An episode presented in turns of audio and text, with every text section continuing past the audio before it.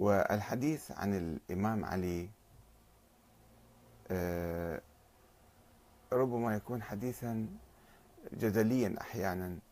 هل كان الإمام علي معينا من قبل الله تعالى كإمام وخليفة للمسلمين؟ وهل كان معصوما أو لم يكن معصوما؟ وهل كان يعلم الغيب أو لا يعلم الغيب؟ هناك أحاديث كثيرة. أنا أعتقد أنها أحاديث عقيمة. يعني لا تقدم ولا تؤخر. سواء اعتقدنا بأن الإمام علي كان آه، معصوما أو معينا من قبل الله أو لم نعتقد بذلك فإن هذا الأمر لا يغير من شخصية الإمام علي عليه السلام آه، شيئا. لأنه الإمام هو عظيم بذاته وبأعماله وبأفكاره وبسيرته وبأخلاقه. قبل أن يكون يعني معصوم أو معين أو لم يك أو آه، ليس معينا. الإمام علي لا يؤمن به ولا يحبه ولا يعظمه الشيعة فقط وإنما عامة المسلمين. وإذا استثنينا النواصب والأمويين السابقين الذين كانوا يكنون العداء للإمام علي وأهل البيت فإن عامة المسلمين هم يقدرون ويحبون ويعظمون ويوالون الإمام علي بن أبي طالب وليس المسلمين فقط وإنما حتى كافة الأحرار في العالم. وقد رأينا الكاتب المسيحي اللبناني جورج رزاق في الخمسينات ألف كتابه آه، الإمام علي صوت العدالة الإنسانية وقارنه بعظماء المفكرين والفلاسفة في التاريخ. فلذلك أنا أرجو أن نبتعد عن الأحاديث العقيمة آه، التي تدخل في أمور تاريخية يعني جدلية.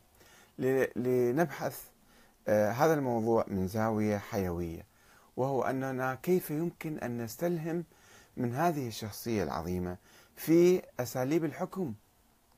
هو كان آه، في فترة متعاون مع الخلفاء السابقين وفي فترة أخرى حكم واتخذ مواقف من آه، الظالمين مثل يعني المتمردين.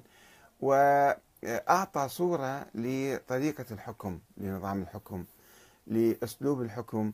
ودعا الناس إلى آه، أن يرتفعوا بأنفسهم عن التبعية العمياء والتبعية المطلقة وإقرار الظالمين أو إقرار الحكام على ما يقترفونه من آه، من من أعمال. وطالبهم ب آه، يعني الأمر بالمعروف والنهي عن المنكر ليس إلى من تحت أيديهم وإلى الناس البسطاء وإنما حتى مع الحكام وحتى مع شخص الإمام علي كما سوف نقرأ خطبته الشهيرة التي تعتبر من درر الخطب الحكيمة للإمام علي عليه السلام. سأكون معكم بعد قليل إن شاء الله بعد لحظات.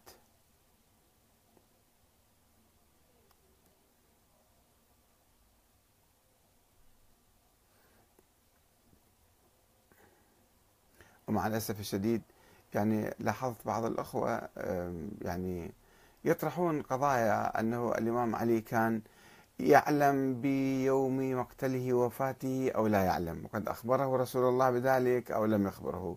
وهل هذا يتعارض مع القرآن الكريم أو لا يتعارض؟ هذا موضوع يعني أولا هذه القضايا تاريخية روايات تاريخية لا تشكل صلب الإسلام ولا صلب التشيع. آه، إنما علينا أن نبحث الأمور من زاوية تهمنا اليوم وتربطنا بالإمام ونرتب عليها أشياء في حياتنا.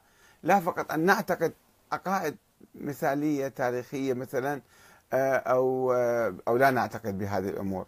إنما علينا أن نفكر كيف نترجم فكر الإمام إلى عمل في حياتنا اليومية. هذا هو المهم الذي يجب أن نبذل به آه، آه، الجهود الكبيرة والحيوية في الحقيقة. وهذا ما آه، يقصر فيه الكثير من الناس. فترونه مثلا يدعي أو يدعون حب الإمام علي والولاء له ولكنهم في أخلاقهم يسبون يشتمون يلعنون آه، يعني حتى من مع من يختلفون من الناس من إخوانهم ومن أهلهم ومن أقاربهم. آه، يتجنون ويظلمونهم آه، بصورة غير يعني صحيحة وغير سليمة ويبتعدون عن منهج أهل البيت. وهذا يعني ما يدعونا إلى التوقف فعلا آه، التوقف لمراجعة أنفسنا. هل نحن نسير على خطى الإمام علي في العدل؟ والعدل ليس في الحكم فقط وفي القضاء فقط وإنما في التعامل مع الناس أن نكون عادلين أن نكون منصفين أن نكون موضوعيين. آه، لا نظلم الناس ببنت كلمة بغمزة بهمزة. آه، لا نظلمهم والله يحاسبنا على ذلك. فكيف ندعي الولاء لهذا الإمام العظيم؟ ونعتبر أنفسنا من شيعته ونحن نمارس هذا الظلم تجاه أنفسنا وتجاه إخواننا وأصدقائنا وأهلنا سواء كنا في الحكم أو كنا في المعارضة. هذا ما لا يجوز أن نمارسه.